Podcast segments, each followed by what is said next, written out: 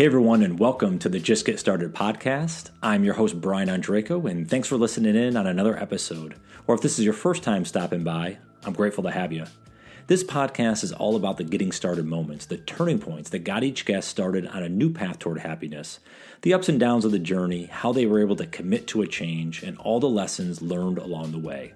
I hope you all enjoyed this particular episode, so let's jump right in and get it started. On this week's episode, I welcome back in a former guest of the podcast, Sarah Miltenberger. Last time she was on, we talked a lot about her getting started journey, you know, how she got into sustainability. And on this episode, I really wanted to go deep into sustainability and the things we can all do to get started with better sustainability practices. So, a quick bio on Sarah, and then we're going to jump into the episode. Sarah Miltenberger has made a name for herself in the sustainability world of science and technology for the past eight years. A Forbes Under 30 scholar, one of her biggest passions is utilizing creativity and communication to make sustainability a positive experience for client programs. Her clients have included small to large businesses around the world that are looking for help with telling stories that marry science and strategy around life cycle analysis, supply chain, and employee education. She has assisted clients with developing energy solutions and installing solar arrays and EV charging. In addition, Sarah has helped clients receive awards and certifications with B Corp, EcoVadis, and 1% for the planet. I hope you all enjoy this conversation. I know I did. So without further ado, please welcome back in Sarah Miltenberger. Sarah, welcome back to the podcast. Glad to have you. Thanks so much for uh, inviting me back. It's it's quite an honor. I'm thrilled you know it's been like a hundred episodes or actually more than more than a hundred episodes since you were on last uh time flies. So good to see you again. Yeah you. Were on episode 72 and you were telling me that it was your goal to do an episode a week or something along those lines. So it's pretty amazing how far you've come. So i appreciate it. And you know i've been along this journey as well. You were there for me when i started my own podcast make climate cool again. And held my hand through that. So I'm just excited to kind of come back and talk about my experience and sustainability in a different realm than yeah. and sort of helping businesses get started in that. Just get started in sustainability. Well, exactly. And that's what, you know, some of the things I've been trying to do more with the Just Get Started podcast is um, obviously your journey is a unique one. And um, I know it's been two, it's so funny. It's been two and a half years. We met in line meeting Kim Kalp at Next Gen summit in 2019 which is crazy. But um so your journey's obviously transformed over the last several years and obviously before that. But what i really wanted to get to is more from a, a topical standpoint. This comes up a lot with conversations i have not only on the podcast but with friends and and colleagues and neighbors and stuff is around sustainability and where's the world going. And you're uh, one of the foremost experts that i know at least in terms of understanding this space and all the things that are going on with it. So, um, can we start and I, I want to take this like the 30,000 foot view, and then we'll kind of go sure. a little bit deeper from there. So let's just start off with really just kind of a naive question from my end. What is sustainability and why is it important? Um, sustainability is a million things that make our lives better, make the planet better, and are part of innovative solutions that I just think help us propel forward in a way that's responsible. And it's important because we are living on this amazing ecosystem and we're kind of functioning and doing our thing and we want to be successful 100% but we have to make sure that we're kind of doing that and we're doing a dance with nature a little bit and kind of balancing that out so that we can both be successful to like we want the planet to be successful we want us to be successful so that we can go and achieve whatever we want and sort of keeping that in mind. Why why do you think it's been such on the forefront? And obviously climate change we can talk about but is that the only reason it's become so important with a lot of organizations and stuff like that, or just people in general recycling. We'll, we'll get into all that, but like, what is the? I, maybe it's my um, naivety to it. Is like, why is it been so important now or in the last handful of years versus a hundred years ago?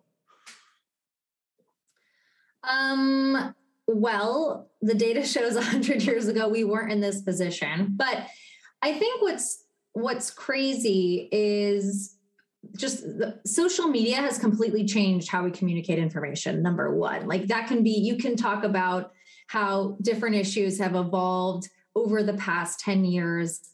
A lot to do with social media but specifically around sustainability i think it's been this kind of movement that's been kind of slow and steady and, and we've seen sustainability since the 50s and early 60s um, but it hasn't gotten to this mass movement the way it has now. I think simply just because it wasn't accessible. It was kind of seen as this granola, you know, movement only for a certain type of people. And it wasn't until we changed the marketing around sustainability that is really for everyone that I think people have kind of latched onto it as as an opportunity. And also it feels good. I think people don't we're in such a dark time. There's so much doom and gloom out in the world right now. When we support a small business and we buy that sustainable product or we eliminate plastic from our routine or, or whatever it is, those small things feel really good. It's like, oh my God, I'm making the world a better place. Just like one little action at a time. And like, how can you, you can't compete with that like little strike of dopamine. Um, and so people are looking for that even more in their day-to-day life and if companies can provide that as part of an interaction with their brand it's just it's really important. And and from a sustainability standpoint is this more it's not just on how the products are made but it's also how are they delivered? How are they packaged? How are they like they're it's really from you know basically cradle to grave if you will of the process, right? Because I, I, mean, at least as I look at it, you can definitely, yeah, 100, 200 years ago, I can imagine just factory processes, the industrial revolution over the last few hundred years, like all of that has caused a lot of harm to our, and they didn't know what, it's kind of like they didn't know what they didn't know. Now we're at least wising up a little to it. So is there, anything specific, I guess, or or maybe there are even misconceptions that the general public doesn't even think about when it comes to sustainability. You know, anything you can consider to to share that would be helpful? Yeah, no, absolutely. And you were talking about like cradle to grave and like all these things. And obviously sustainability encompasses all that. But I actually be, kind of be honest with you and say, let's just focus on like some small steps. It's really overwhelming for any company to just look at the whole picture and be like, where do I even start? Mm-hmm. Like, you kind of need a little bit of a roadmap. You just need, you know, it's like baby steps. We start with low hanging fruit. We move, we move, we move our way through the process in a way that makes sense for the company. But I would say, like, there's a couple of misconceptions I was thinking about prior to jumping on this call. And one is that sustainability is hard right? Like we just talked about how it's huge and it's like confusing and stressful, but it I think that there's there's a play that it to make it seem hard, but it's it's really not. Like there's really so many things that you can do for as a company that not only makes you more sustainable, but it saves you money, it saves you time, it's just efficient. I mean, let's just swap out the word sustainability and efficient. Wouldn't you rather be efficient? Like that's I'm trying to do that every day. So I think like first off, I don't think sustainability is as hard as it's made to seem, even though you know that might be putting me out of the job. But um, I think that just a lot of times companies just need guidance through all this language that is being used. Uh, but ultimately, the actions are easy. Number two, I think a lot of people assume that a sustainable product you know, and coming from a brand, right, that's kind of utilizing that sustainable marketing is not as good as maybe a conventional product. And that's something that we're seeing flip right now. Uh, but historically, think about three years ago, four years ago, we're like, oh my God, the, the green version's not as good. Think like the Nissan Leaf in 2012. Who wanted to drive a Nissan Leaf? Come on. So that was like if you looked at that version of a car, not not nearly as good as all the other gas cars on the road. Now we're seeing Tesla and we're seeing all these amazing brands come out with electric versions that are cool and f- fun and totally different than what people have been experiencing for regular cars. And so that's a complete novel shift into okay, well, sustainability is also good in its own way. And that's something that we're trying to like pivot into. And then the third one is that I think people assume like well, sustainability is about, you know, is is is conservationists or it's people in sustainability or environmentalists. And I, and I would say sustainability is an, is its own thing. I think all of us understand all of us are consumers. We all understand stuff. We understand that we need to have like sort of a balance with nature and consumerism and all those things. We're not, you know, out hiking every day and have zero, like most of us don't have zero waste lifestyles. I think we're all more realistic about the realities of the world and we're less um we're not trying to get anyone to just change overnight. We just understand that change takes time and we're not trying to like make any crazy, you know, we're not riding in the streets and hugging trees everywhere. You know, we're we're regular people. Yeah. We just carry a reusable cup, you know? Well, I, I, think that's the well. Part of the challenge is like you mentioned earlier, is like you, you can't do everything, and I think that's where we get lost, just kind of as individuals. And, and I'm curious to chat about businesses as well, but like we kind of get lost because it's like, yeah, what do I? Yeah, is it is it if I use the reusable cup, am I doing my job? Is it if I recycle my boxes, am I doing my job? Like if I pick up trash that's on the ground, like what what are some things? Because you know sometimes that's a large boulder remove for one person. So, how I guess from an individual standpoint, if we go that route, like how should I use me as the example? Like how should I be thinking about sustainability on a day to day basis? Like, is there certain practices I should be considering? Like, I don't know. I mean, I, th- I think I'm doing good, but I'm like, yeah, I guess I still sometimes use like a single use plastic at times, or I still do this or that, you know? Yeah, I think, I think it's just about noticing, right? Like a lot of times we move through our lives, we're, we're not really paying attention because we got a lot going on. We're all stressed. We all have busy lives and responsibilities and we're just trying to you know build great habits when we can and maybe work out at the end of the day so I think it's about understanding okay, wait a second. I just made my dinner and threw went to the trash can like five times. That's why. Why did I just go to the trash can five times? I did I just buy all this stuff that all needs to be thrown out? Nothing was recyclable. Or when you're driving your car, actually something I do that people make fun of me for that I didn't even that I did years before I got into sustainability was I always would like challenge myself to like coast as much as possible in my car. Like I would I was always be like, okay, I'm gonna coast to this stoplight and I'm gonna it's gonna my car is gonna stop as soon as I get so I don't actually have to brake. Like I would challenge myself in like all these small ways, like I would make a game out of it. So I would say, I mean, if that's what works for you, if you're reading about sustainability habits or whatever it is, you want to recycle more, make a game out of it, make a challenge. And so then you're kind of rewarding yourself, making it fun. Um, but there's a million things you can do because it's all about like works in your lifestyle. If it's a reusable cup, great. If you don't want to carry a reusable cup around, that's fine. Maybe you have a straw instead, or maybe you don't take you bring your own mesh bags to the grocery store and you don't take all of these plastic bags or it's, it's just a lot of small actions that add up into big impact do you feel i mean no i don't even i mean most of us are pretty wasteful though right i mean I mean, we're, we're sometimes, we're, and, and, especially the U.S. I mean, we consume a lot, we throw out a lot. Mm-hmm. Is there better ways to think about and and I know we chat a little bit, you know, in the past about like recycling and, and stuff like that. But it, in terms of like everyday stuff we should be doing, like what are the like the non-negotiables? Like we should be doing living, and let's just talk about America where we live. What what are like two or three things we should be doing every day as as humans? Oh my gosh, that's such a hard question.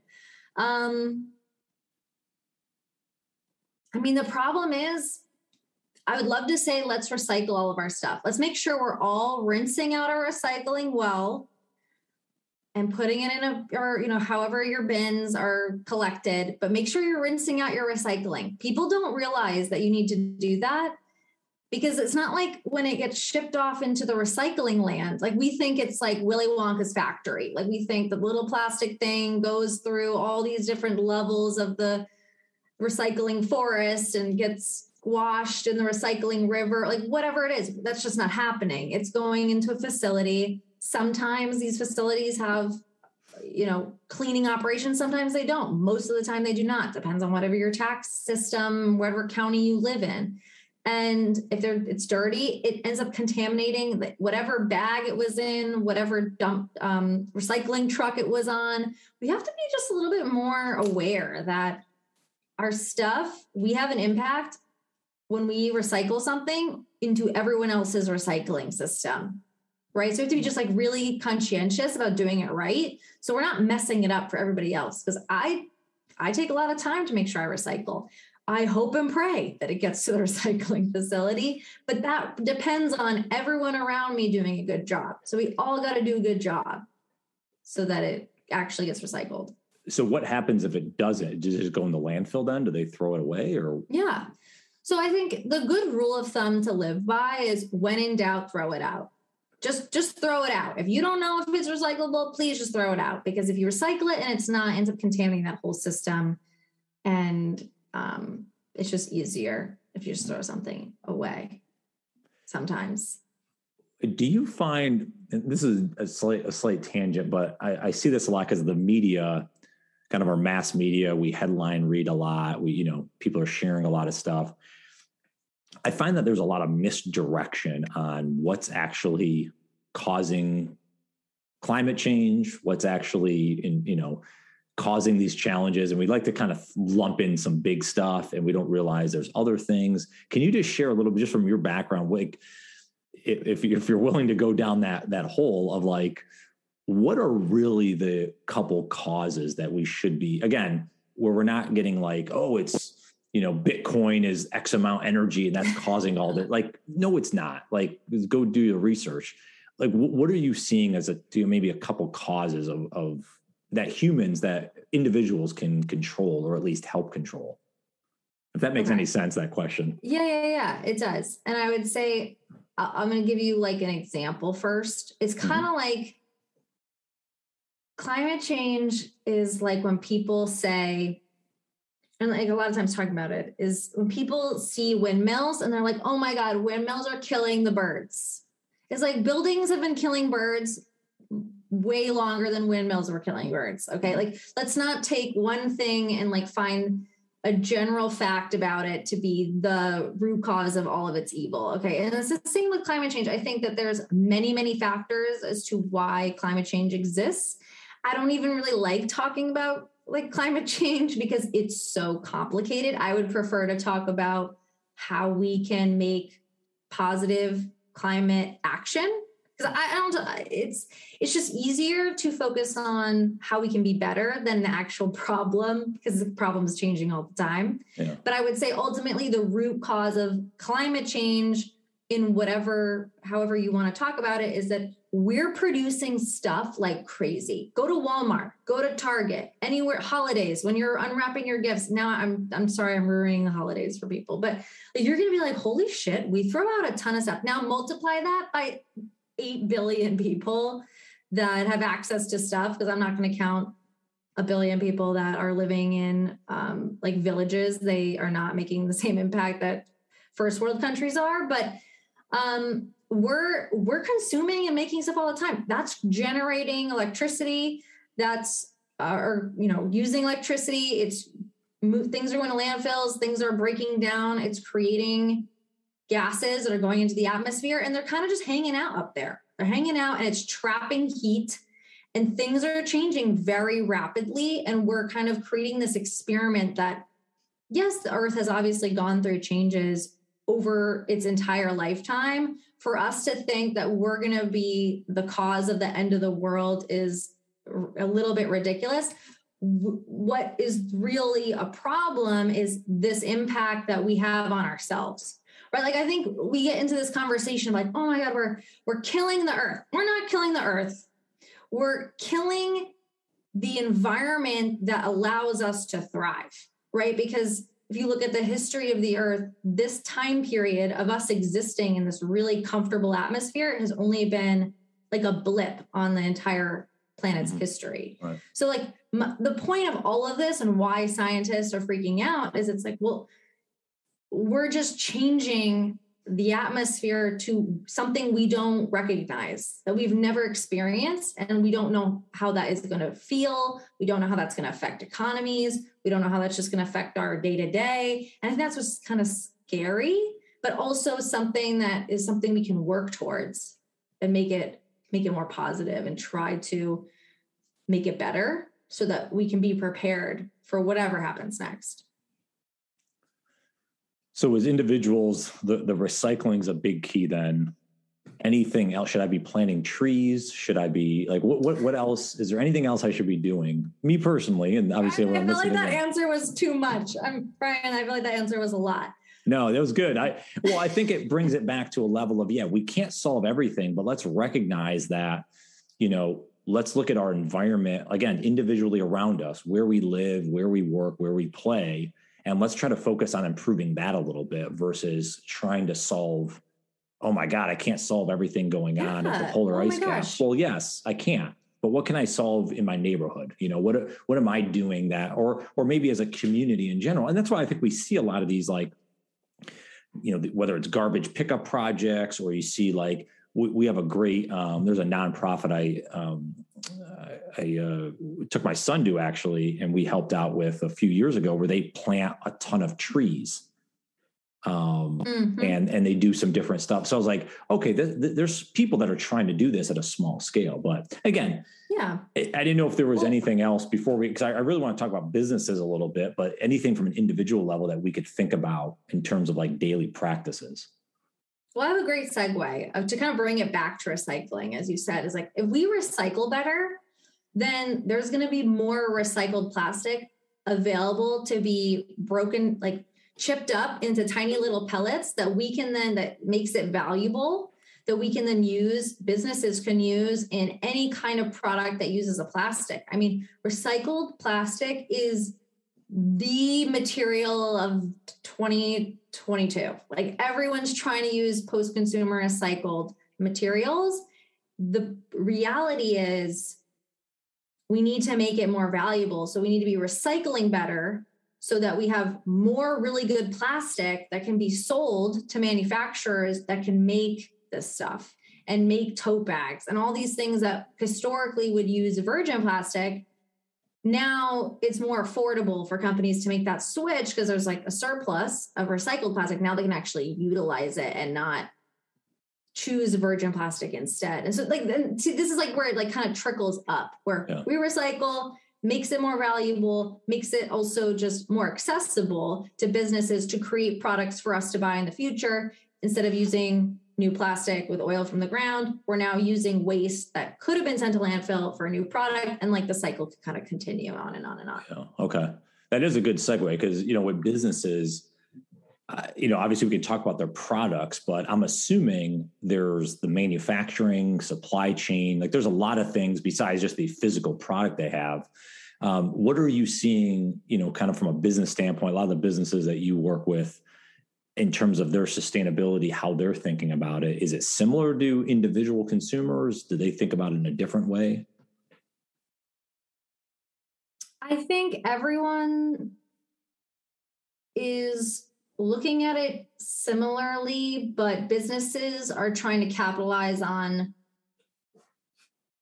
the demands that customers are putting on them. So, what you'll see is anytime a company releases a new product or is sharing things on Instagram, social media, whatever it is, there will be a percentage that is really questions the company into their values any kind of values that they're interested in. That's just the kind of world we live in now. Um, we value-based marketing and value-based companies are really important. Um, and part of that sustainability, people want to see brands that are doing good things for them and the environment. Ultimately, if a company is thinking about the planet, they're thinking about people too. So that's becoming a bigger conversation because customers are being sort of bombarded with this information and they're translating that back to who they're buying from. And so then companies are like, oh crap, like we actually have to, you know, we've been thinking about this for a while, but now we really need to get serious about it because it's, we can't escape it anymore. A lot of companies have been thinking about this for past few years, but haven't necessarily known what the next steps are. Well, I think that's where innovation has come in because we've seen a lot of companies, you know, you and I have talked about a lot where like these new companies have come out. Like I was telling you, I started to, I don't mind to promote them on here, um, but I started to use that bite. Um, the, mm. the, the toothpaste. those. Mm-hmm. Yeah, that's like the little pellets that you just put in your mouth, you chew on, and then you and then you brush because again i'm looking at ways to be more sustainable on my end but also like again i have a nine year old try to teach him that hey there's different ways to do it you don't have to use just the, the plastic tube of toothpaste that's been around for you know for a generation or uh, for multiple generations so thinking about things like that where that company that innovation bore was born out of sustainability practices right you know oh my gosh yes Brian, I have an I have a small activity that we can do. Okay. That we can do on the podcast together because I like innovation okay. is huge. It's why we do things, it's why we develop products. Okay. Are you ready? I am so ready. This is awesome being put in the spot. Listeners, are you guys ready? Okay. We're going to do this together. So, Brian, why do you think, like, why do we still use plastic bottles? I mean, plastic bottles have kind of been around a long, long time. Why do people still use them? But they haven't changed. I mean, the the the my gut reaction, just trying to think logically on this, would be they're cheap to produce. Be, uh, that'd be my answer. They're cheap to produce. so if you're like a regular person, like you are, and like I am, something that happens is water bottles tend to be very convenient. We're on a road trip, you're at an event, mm-hmm. water, you're, it's hot out it's just convenient to have them right or maybe you maybe you have a water bottle and maybe you can refill it somewhere like so there's the fact that the, the water bottle a plastic water bottle in particular meets a lot of different needs that other products that have, been, that have been developed haven't met so i'll give you a couple examples so convenience that's what we're talking about as an option for having a water bottle well why can't you just bring your own water bottle you you know, if you're going to the mall or the grocery store, just bring your own water bottle. That's annoying to carry for some people. You live in a city, you don't have a car, you're not, you know, those hydro flasks are heavy, especially if you're carrying a big water bottle. It's a lot of weight. Also, if you're, let's say you're an athlete, so you want to have water, you're hydrating constantly. So you're working out, but you can't wear like a CamelBak all day every day. That doesn't make sense. Oh yeah, see, you got your big water. That's a 64 ounce um, yeah. water bottle there that I carry around with me and, and bring to CrossFit and stuff like that. So, anyways, sorry. Do you, really, do you ever put that in like your backpack or something? Um, no, I don't know if I've I've been able to or needed to put it in a backpack of like a hike or anything like that. I probably would. It's like a mini rucksack, I guess, but but I know where you're getting at. It's like, yeah, most times it's you, are not prepared. You're not walking into well, I, I and you know, take an example like an event. You know, you might walk in there with a cup of coffee to start the day, but you're in there all day long. You eventually need to drink some stuff mm-hmm. later on in the day. You know, so I, I, get your point. It's like the convenience. So that's a that's a good point, I guess. Um, and a lot of times, sanitary conditions, right? Like you don't a lot of times at those refill stations or water bottles, you got to worry about people reusing cups or, you know, germs. You don't want to deal with that. Or what about places in the world like Flint, Michigan, where they can only drink bottled water? Like their bottled water is not necessarily safe to drink. So, or sorry, their public water is not safe to drink. So they have to drink bottled water. So my, my next question would be okay, well, if some people don't have, they like to have bottled water, they like the taste, some people like the taste of bottled water. Why don't, why doesn't just everyone have those giant like jugs of water in their home instead of buying like a 24 pack of water bottles?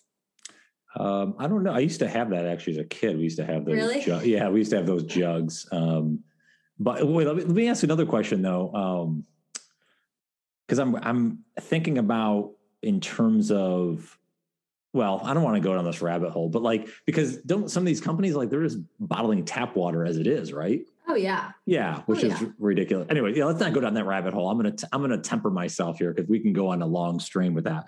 So let's keep let's, let's keep on the uh, the the activity here. So yeah, I don't know why. I would assume it's they're inconvenient. You have to carry them from the you know the grocery store. You know, you have to get one of those machines that set up. You know, to stick them in right? Yeah, they're not very attractive either. Right. Like in, in, your house, it's kind of annoying. Those, yeah, those things are heavy. But like there are people out there, and I'm sure there's people listening that buy cases and cases of water bottles. Okay. So now we've gone through all these different potential options, right? People are athletes, they want to have water accessible. You go to mm-hmm. events, you're going to need to have water. Refill stations are not always accessible or easy to set up. Whatever the reason is, okay, we're kind of stuck with water bottles as the way they are. So how do we make them better? So you saw we saw a change in again around the 2012 era, which was a big sustainability year. I don't really know why. Um, I'm sure there's a thesis about it, but they redesigned a lot of water bottles to use less plastic, to have smaller labels, to use less waste. And they're charging the same amount for that water bottle as they did before it was designed, but now they're actually paying less money for that, right? Because they're using less material. Right. So they made it greener and they're saving money and they're still selling you a water bottle. It's pretty genius.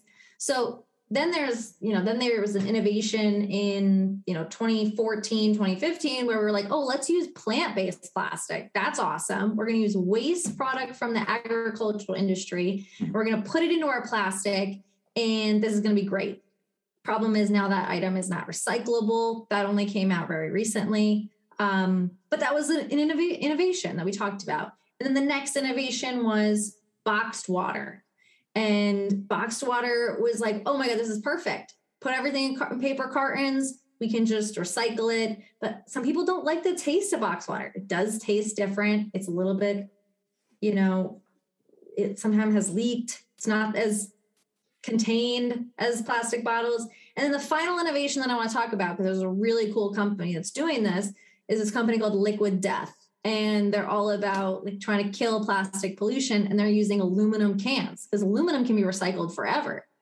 But there's a part of people there's a population that's like drinking water from a can? That's so weird. Yeah. but it's you know it's something that you have to kind of get used to. But my point of kind of going through this activity is just when we have habits, we don't like things being taken away as humans. It's like a punishment. It's like that psychology of like, oh, things are being taken away. What have I done wrong? What am I doing badly? But I think it's about understanding that innovation is a solution to making things better and rewarding yourself for the next step and not necessarily taking things away. But as you can see, it can be hard yeah, there's a there's a lot we can go with that. I, I could I, yeah, the liquid death. I think I've seen that. I now does that that can have a top on it, or once it's I, I know the challenge with like cans is like once it opens, and it's, so yeah. So that's a, so talk about like you know those small little things of like well if I go to an event I buy a water bottle at least I can carry it around in my pocket mm-hmm. or hold it and there's a top so it doesn't spill. You know like those type of little things you think about of like that that utility is is important. Um, do, I, I, guess with the if we stick on the water bottles for a second, um, and this I guess would be the same for we are talking about toothpaste, like the the I don't know if they're one and the same in terms of that plastic and how they get recycled. You would you know because you know you mentioned something earlier about like the cleaning of it. So the toothpaste how do I, I wouldn't be able to clean out my toothpaste container, or maybe I could, but it'd be challenging. How would that get recycled? Or does it get recycled? Normally those get thrown away versus a plastic bottle. So that's a whole nother animal, you know? And I would say too that, and I had sort of hesitated mentioning it before because there is a company out there who kind of claims that they can recycle all the hard to recycle things, um, like toothpaste. They've historically collected old toothpaste tubes. Um, the problem is is it's not they're not very transparent about how those things are recycled. So i don't i don't want to say their name. Some people may already know who they are based on this conversation but there are companies out there that are trying to innovate and they're trying to say okay well we know that this toothpaste exists. Like most toothpaste tubes are all the same. They're all made the same. They look the same. They're made of the same materials. If we know that how can we then find a process to recycle it and and rip it up and, and make it into something new. Um, the problem is, is typically these products have so many materials into one thing. They're lined with aluminum and this and that. So the innovation is how do we make something to be a monoplastic or a mono material so that it's fully recyclable in one process. So goes back to recycling. Let's go back to that recycling conversation. If it's all in one material, that's a lot easier to recycle than if it's like five things mixed into one. Yeah.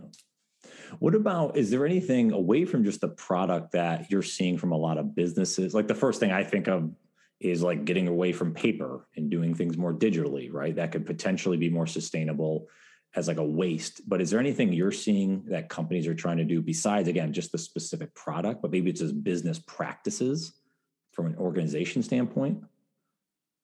Yeah, there's tons of things out there. And um and this is something I talk to companies a lot about as well as like having basically employee and company standards for policies in the sense of okay when we purchase product let's make sure we're only buying something you know that's made out of at least 20% post-consumer recycled plastic. That's like your purchasing policy. Or we're only going to buy from companies that are b corps or we're only going to buy materials from companies that are woman owned or we're going to make sure that 15% of uh, companies that we buy from are owned by black business owners. Like these are things that you can incorporate with literally at no cost into your policies that immediately make your business better. But like okay well that's a lot of work to like figure out that sometimes. Like why can't i just use uline? Well i i could go into a whole podcast about why Uline's not the best but sometimes it's sort of but uline at least has options all right? Let's forget let's just focus on let's try to do 50% of our products to be um, plant-based. Like our packaging we'll use 50% plant-based packaging okay? Well uline has biodegradable packing pellets okay? Like that's a switch and it's the same cost as regular ones. So it's all about first understanding what the problem is in your own business like how can you get a little bit better? And then the door kind of opens to okay well now what are my options? Now i've created this standard for myself. You got to know your standard first before you start making all these change like yeah. investments and changes. Well and it's actually interesting i was noticing something the other day which i believe is newer over the last year or or so with amazon. So have you returned a package with amazon recently? Oh my god yes so, it's my least favorite thing but ever what I'll give them credit for, and partly this is a dollar savings for them.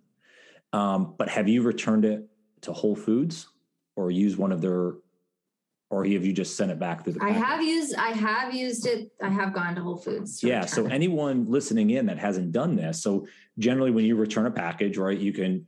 The main avenues are you can go to UPS drop off and you package it back up in the box and they print out a label and boom, you're gone. The other option is you can go to a local Whole Foods and you can return it. What what I like about that, I'm lucky to have a Whole Foods like a mile away. What I'm lucky about, or what's lucky about that, and what's really good for for them, is it's unpackaged.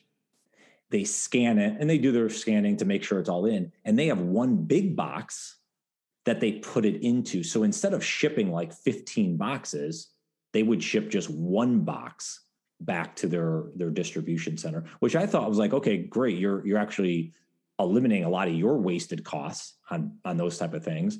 But in the same time, you're also, it seems like you're being more sensitive and, and more sustainable in my eyes. Again, this is a consumer looking at it because you're not being wasteful with the boxes, or who knows, it could just be um, the back and forth that happens. You know, could it be gas costs? Could be all these different things that you save, printing out labels, etc that otherwise um, would be. So I don't know if you're that, that's just one thing I'm thinking off the top of my head, but it's funny because you know it just also goes to show when you've been in this industry for a long time, your standards for everything are so high that it's yeah. easy to be disappointed.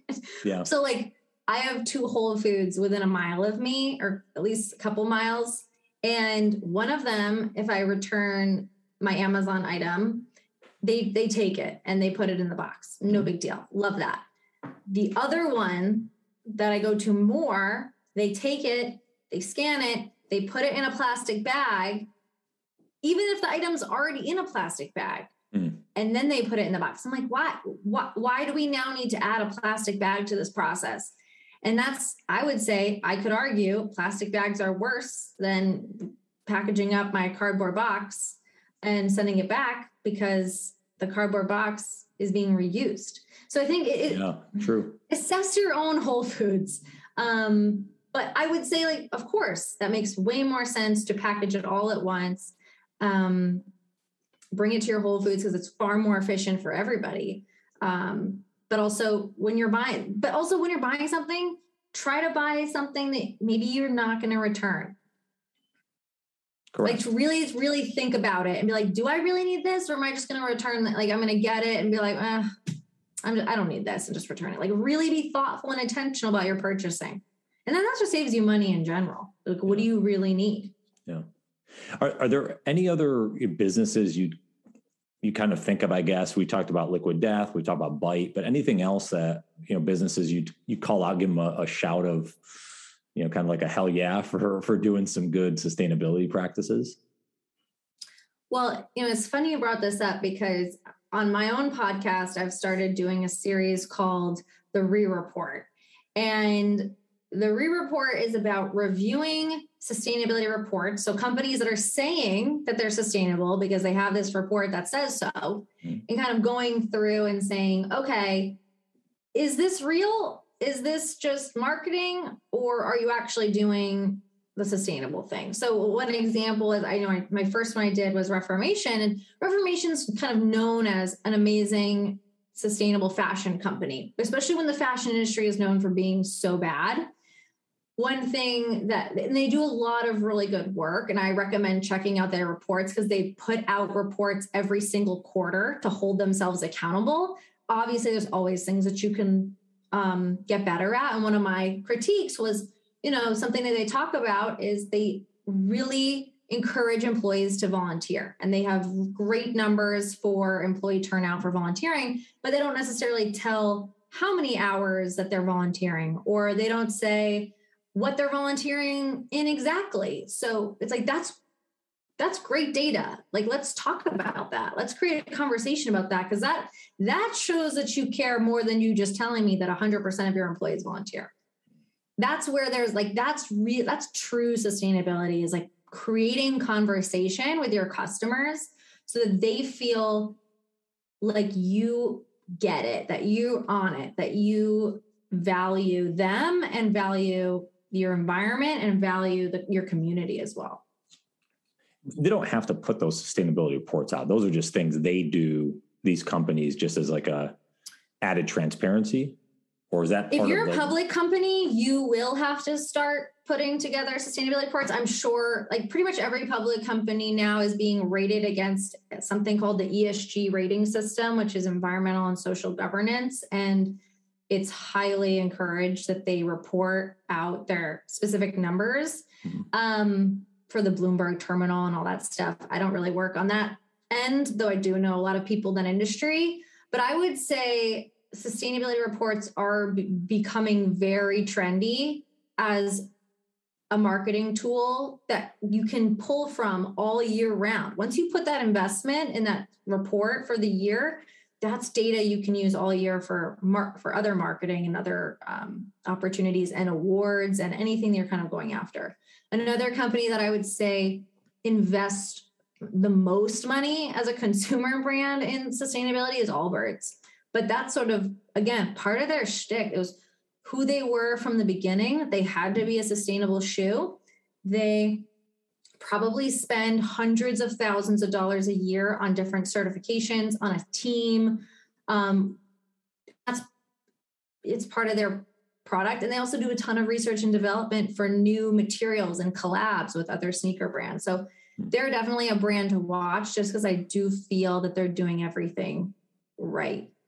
Hmm. Hopefully, they don't have like a scandal in like the next few years, but um, from what I can see, they're like top notch.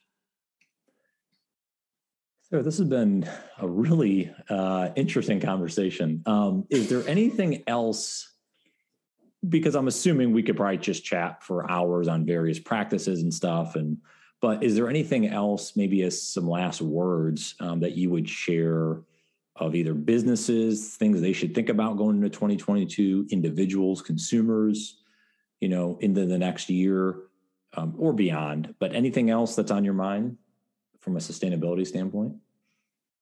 As individuals, we don't always realize the power we have when we interact with brands. And like when we're on social media scrolling, we have far more power than we realize. You know, commenting, DMing, those have real, you know, it seems like it's free, but it's real value to companies because they get an insight to what you like and what you don't like. And when you have a criticism for them about a product they've designed or something's not recyclable or if something's wasteful, that's a big deal. I mean, these platforms are are like forums for people to kind of be exposed with cancel culture and all that stuff.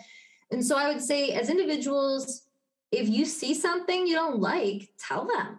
Tell we have, they will they absolutely listen. They're all listening right now. Their ears are open. And then as companies, I would say when you're getting this feedback from your customers, creating an action plan and figuring out a way to communicate your journey to your customers so that they feel like you're listening to them and that you're taking them seriously. It's like it's like a relationship kind of. There you go. Just give and take. Yeah. Give and take for sure. Yeah. Now, where can everyone find you if they want to say hello online, check your stuff out? Where's the best spot? Yeah, so you can find me on Instagram at Make Climate Cool or shoot me a message on LinkedIn um, I usually am really good about connecting over there. And also, I run office hours every other Monday. So if you jump on my email list, which you can find at makeclimatecool.com. Um, you'll get an email every once in a while about the calendar. I really try not to send out too many emails because I'm drowning in email myself.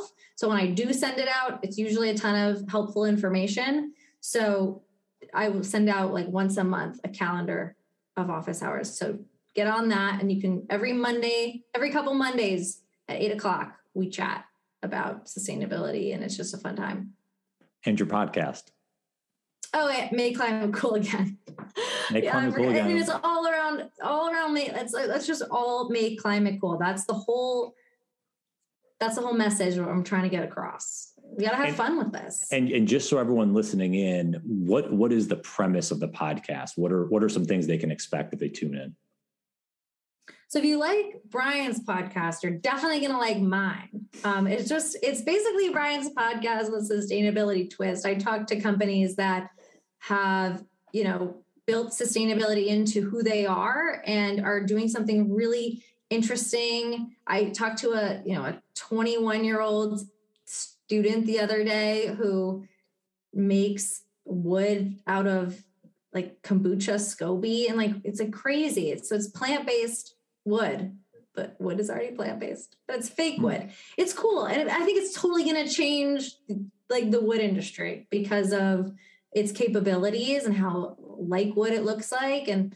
if you're in, want to invest in him, it's a great place to check that out too. So it's all stories of people that are trying to make positive climate change in whatever their industry is. And we kind of go through a bunch of different ones. And it's exciting. And it's hopeful. It's inspiring. That's what we need. That's exactly what we need. Absolutely. Sarah, you're inspiring always. I always enjoy our chats. Um, I'm glad you came on for episode number two. Maybe we'll do number three down the road. We'll see what happens. But um, yeah. I appreciate the time. This is always fun. Yeah, thank you so much. And, um, you know, always supporting and loving your newsletters. And I think everyone should make sure that they're um, they're signed up for your newsletter as well because there's a ton of great information. And I know I get a lot of value. So thank you. Thank you. Hey everyone, just one more quick thing before you skip along in your day. You know, if you do enjoy this content or other things that I've put out, or just enjoy learning more and trying to adapt your thinking uh, to become happier each and every day, there's a couple of things that you may benefit from. Um, if you go to my website, brianondrako.com forward slash subscribe, you can sign up for my newsletter that goes out once a week. And that's really a digest of a lot of information that I gather throughout the weeks, whether it's a new video that I think could be informative or a podcast that's that's been valuable to me, book that I might read, etc. Um, secondly, I blog three times a week, and these are more micro blogs, one to five minute reads, short, digestible blogs that I'll send right to your inbox on Monday, Wednesday, and Friday morning. So check that out on my website, brianondrako.com forward slash subscribe, if you think it's something you might enjoy. I hope you all have a great day, a phenomenal week, and we'll talk to you soon. Take care.